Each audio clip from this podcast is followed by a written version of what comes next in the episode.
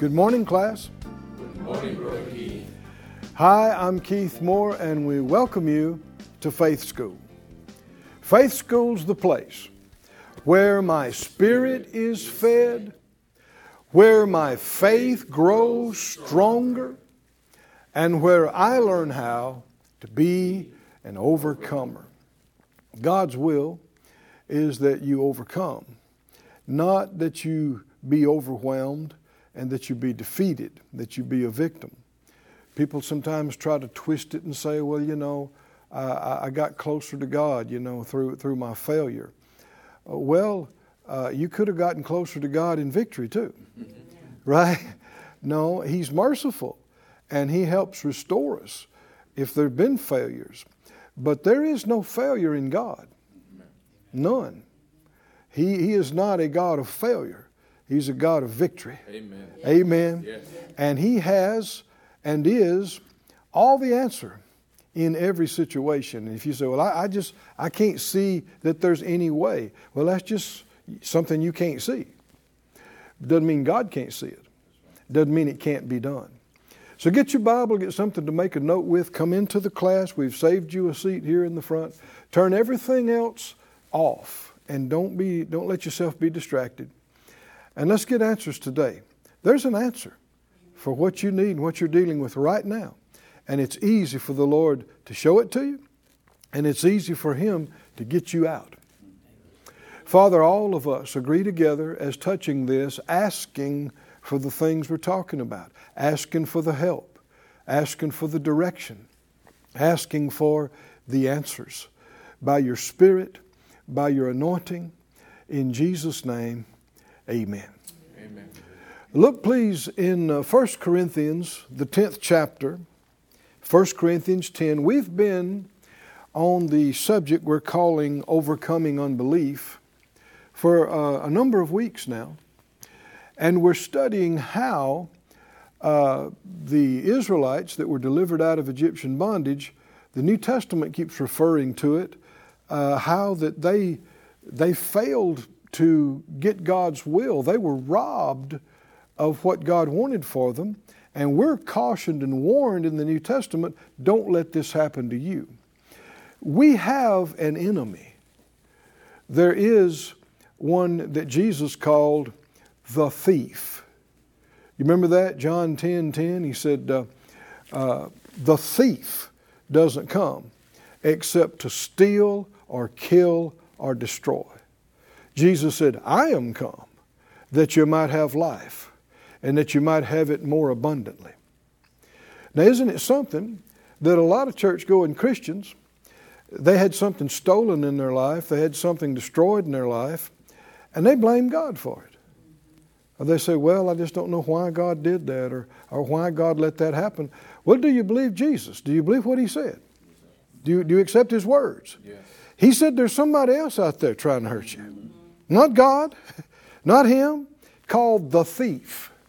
Is God the thief? No, is Jesus the thief?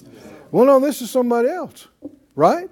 To hear a lot of Christians talk, you would think there is no devil. You would think the enemy doesn't exist.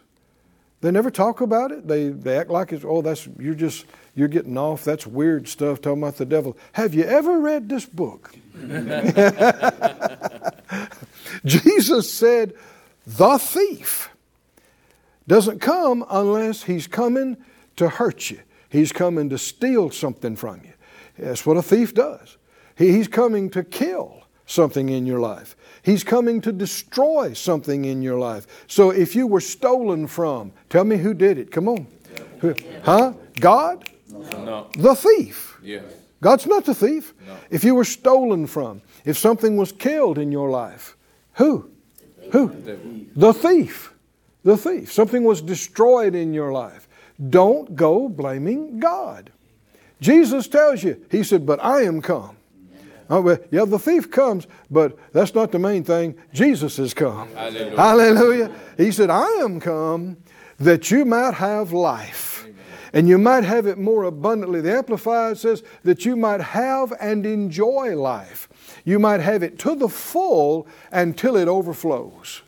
Is that Jesus? Does that sound like yes. him? Yes. It is. Said out loud, God's will for me. God's will for me. Is not being stolen from. Not being, stolen from. Not being killed and destroyed. Not being killed. That's not the will of God. That's, not the, will of God. That's the work of the thief. That's the work of the thief. God's will for me, God's will for me is abundant life. Is abundant life. Hallelujah. Hallelujah. Abundant life.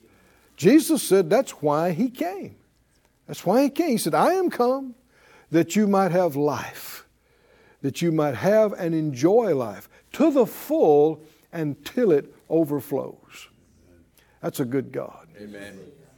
Well, in First Corinthians ten, we're given insight and, and we're exhorted to observe the examples recorded in what we call the Old Testament. He said, chapter ten, verse one, brethren, I would not that you should be ignorant. I don't want you to be ignorant of this, he says, how that all our fathers were under the cloud, and all passed through the sea. That's the sea that God split. And they were all baptized unto Moses in the cloud and in the sea. And they did all eat the same spiritual food, and they did all drink the same spiritual drink. Now he's saying that everything that happened to them is an example and graphic portrayal of spiritual truth that affects us right now. We, uh, you, you don't want to neglect the what people call the Old Testament. It, it's not just old. That's a, that's a name men gave to it. It's the Word of God. Yes. It's eternal. And the things that are recorded, the journeys of God's people and what happened to them and, and their victories and even their failures, uh, they're, they are accurate history. But they're more than that. They are, in so many cases, beautiful, amazing, graphic portrayals of redemption. Hallelujah. Hallelujah. Pictures that you can understand spiritual truths by something you see, something that happened naturally. And that's what he's saying. He's saying all that happened to them, it's portraying redemption. He goes on to say in verse four, they did all drink the same spiritual drink, for they drank of that spiritual rock that followed, or the margin says accompanied them, and that rock was Christ. Everybody said out loud, that rock, that rock was Christ. Was Christ. Now go back with me to uh, Numbers, the twentieth chapter, and you'll see one of the specific places of the rock that he's talking about. In uh, Numbers twenty, verse one, the children of Israel came to the desert of Zin. Miriam died and was buried there. And there was no water for the congregation. And they gathered themselves together against Moses and against Aaron. The people chode with Moses. And they said, would God that we had died when our brethren died before the Lord. Unbelief talks about death. And, and does not realize that it's the enemy influencing. The, the enemy... Uh, He actually has been defeated, but at one time he had the literal power of death. But Jesus has defeated him. Amen. Hallelujah. Hallelujah. But everything about him is death. And you'll find in the world, life is not popular. Death culture is popular.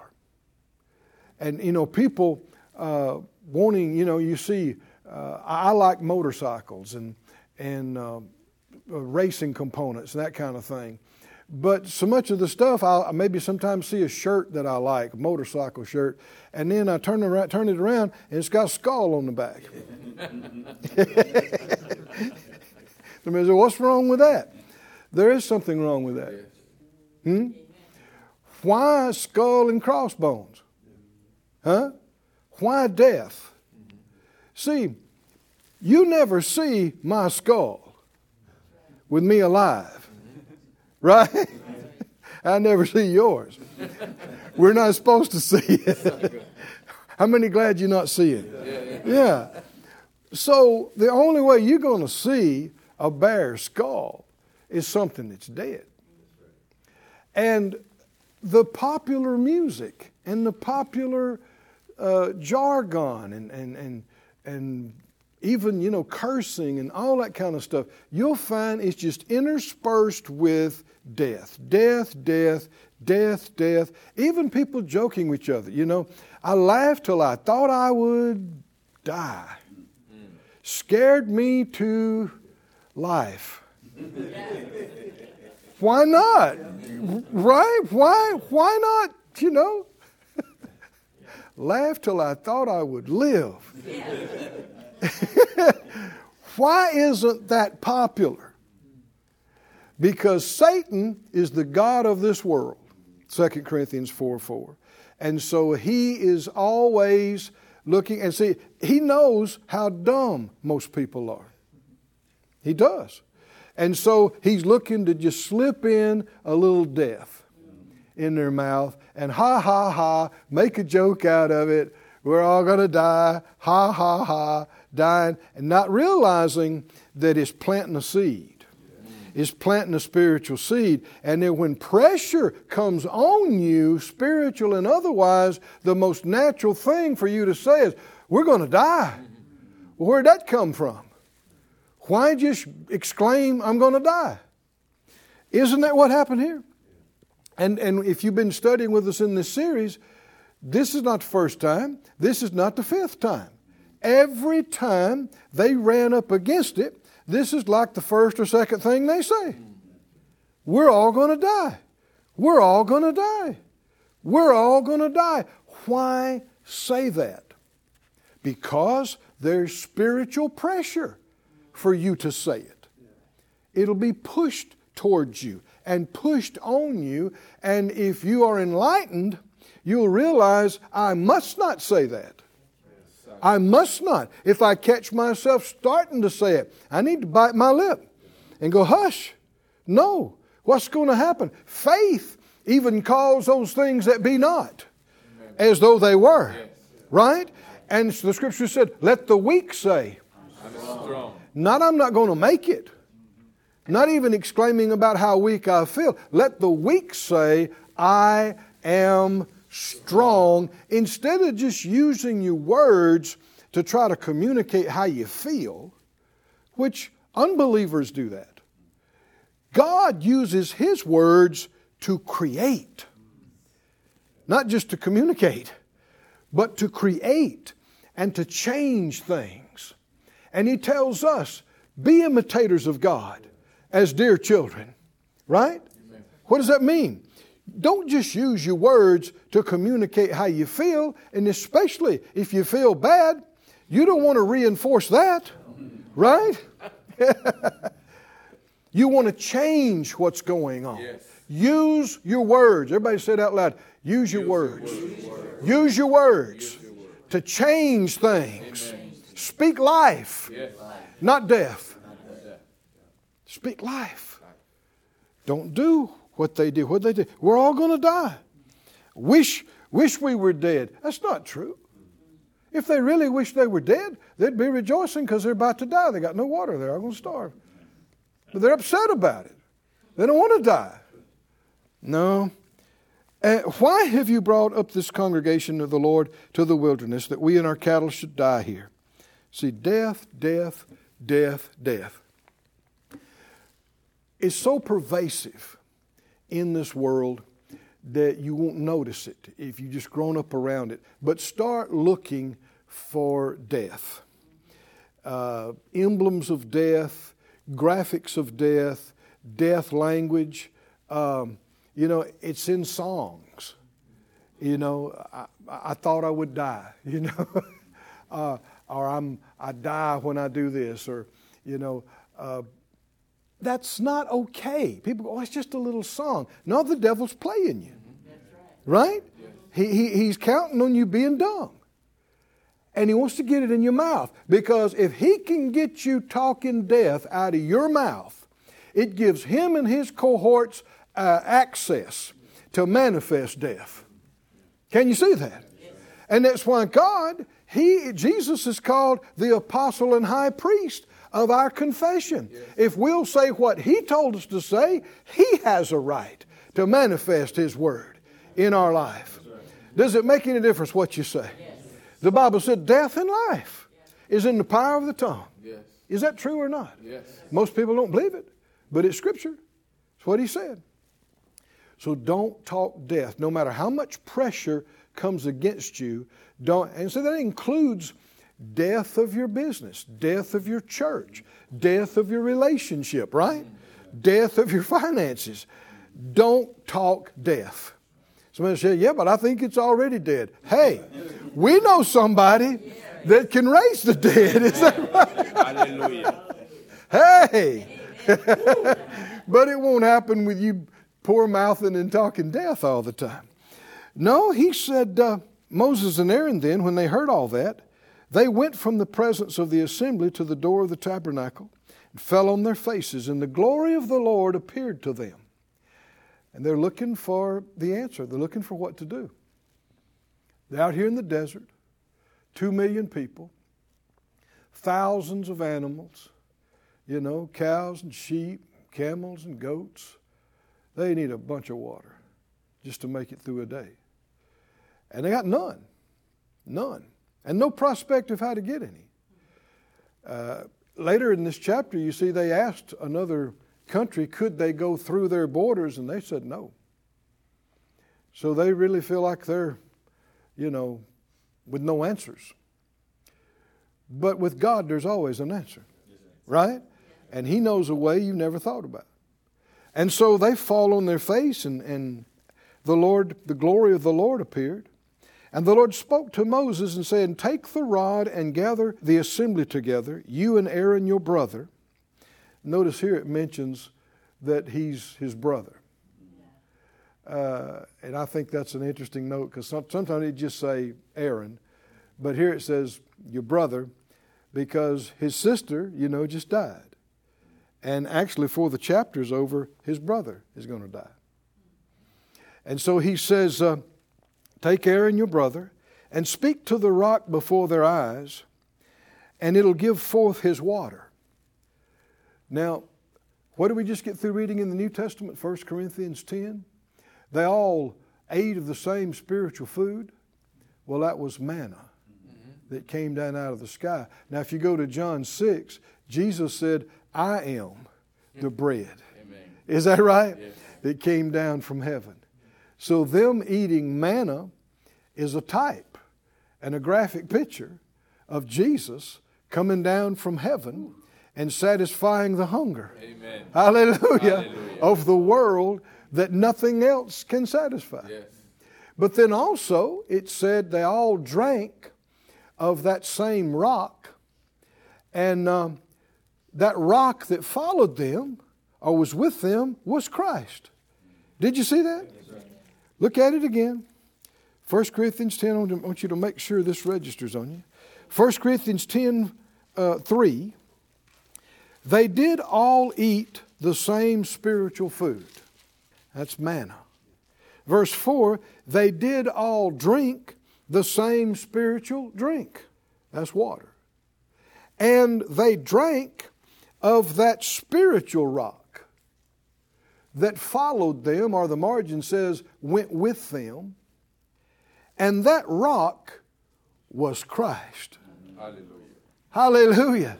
Everybody say, that rock, that rock was Christ. Was Christ. There's a whole study you can do on the rock. It's mentioned numerous times throughout the Word of God, numerous times in the Psalms, that God is our rock. and it uh, the picture is not of a pebble, but of a cliff-sized granite, and something that can't be moved. Mm. Hallelujah. Hallelujah. Something you can get under the shade of. Something you can hide in the cleft of the rock when the storm's raging and be safe and dry.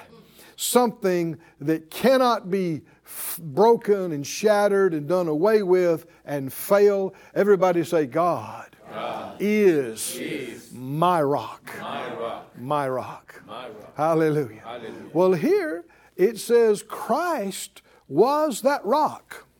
What rock? The rock that went with them and the rock they drank of. Don't you find that interesting? Go with me to uh, Numbers twenty again. Let's keep reading. So when they have no water, everybody say no water. No water. Are you in a bad way when you got no water? Yes. In the desert? No prospect of getting any. You can't make it that long with without water. You, you'll perish. And so they, they're hollering, they're all going to die. And, and Moses and Aaron, they don't, they can't fix it. They fall down before God and ask Him what to do. And He tells them. He says, verse eight, take your rod, gather the assembly together, you and Aaron your brother, and speak to the rock before their eyes. Everybody say, speak. Speak. To the rock. To the rock. And you will bring forth to them water out of the rock. So you shall give the congregation and their beasts drink. And Moses took the rod from before the Lord as He commanded him. And Moses and Aaron gathered the congregation together before the rock. So far, pretty good. But then He said to them, hear now, you rebels. Does that sound right to you? Uh-uh. Must we fetch you water out of this rock? Does that sound right to you? Uh-uh. That's because it's not. It's not. Moses, our beloved leader, our champion, is messing up. He is missing it. And um, this we'll see later uh, caused him and Aaron to be disqualified from going into the promised land. And sometimes people read that and they go, well, that, man, that seems harsh. I mean, Moses did so good for so long and he makes one little mistake and then he can't go in. This is not one little mistake. This is not. Later in the chapter, the Lord says, you rebelled against my word. This is not, oops, got the instructions wrong. Mm-mm, mm-mm. Moses and Aaron knew what they were doing. And here's the thing. Why is the all these two million people, why are they not going into the promised land? Unbelief? Is that right? Yes. Big part of that unbelief, rebellion, yes. Right? Disobedience. So if if Moses and Aaron's doing the same thing they're doing, they get to go in anyway? No. See, this is that wouldn't be right. That wouldn't be fair. And what you see, and, and why are we studying this? Is the New Testament tell it, warning us, don't do this? Don't let this happen to you. Where did they go wrong? Well, Moses and Aaron, they got weary. And the um, the anger and the defiance and the unbelief and the rebellion that they were surrounded with night and day, month after month after month, infected them.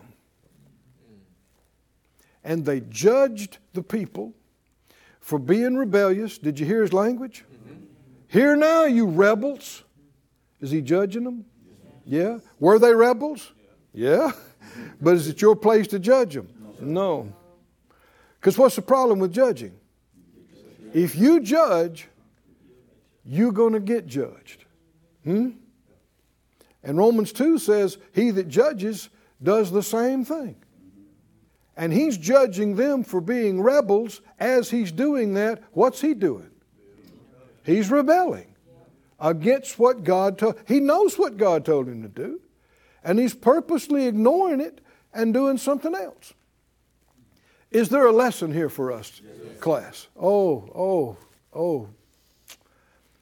You will be tempted to judge. Hmm? I don't even ask, I'm not asking for any hands raised. uh, all you got to do to judge is just act like you feel and do what other people are doing. Um, one of the things that you will see on news and media and talk shows nowadays, it is just continuous judging, mm-hmm. fault finding and judging and judging and judging. Tell me the problem about judging, class. Tell me the problem. If you judge, you will be judged, which means if you get judged, you didn't get mercy. Well, if you want mercy, what do you got to do? You got to sow mercy, which means you don't judge, which means even though something is obviously, glaringly wrong, you don't go, yeah, I'd never do that. No, you hush, hush. Do you want to make it through this?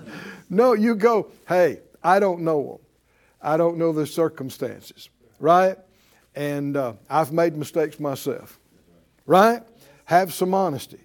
Show some humility. Sow some mercy. Pray for them. Say, I, I hope they come out of it. I hope they get through, right? Sow some mercy. Then when you need mercy, you won't get judged. You'll get mercy. But on this day, Moses was mad. His sister just died. They're blaming him for everything for the nth time.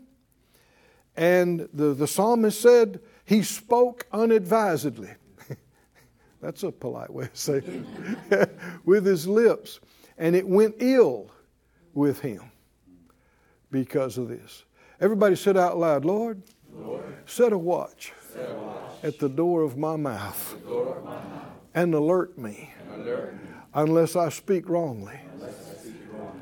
And judgingly and foolishly, and I'll stop and I'll repent and watch my words and sow mercy that I may reap mercy by your grace. Amen in Jesus' name. Well, our time's up again today, but how many know the Lord will help us with that? You know it's His will. You know He will. Well, there's a lot more to see. We're not even through reading the passage. So come back tomorrow and let's move further in faith here in Faith School. I've got the victory living inside. Thank you for joining us at Faith School. Class is dismissed for today, but you can watch this and other episodes of Faith School free of charge at faith school dot org. For more information, visit our website or call us at nine four one, seven oh two, seven three nine oh.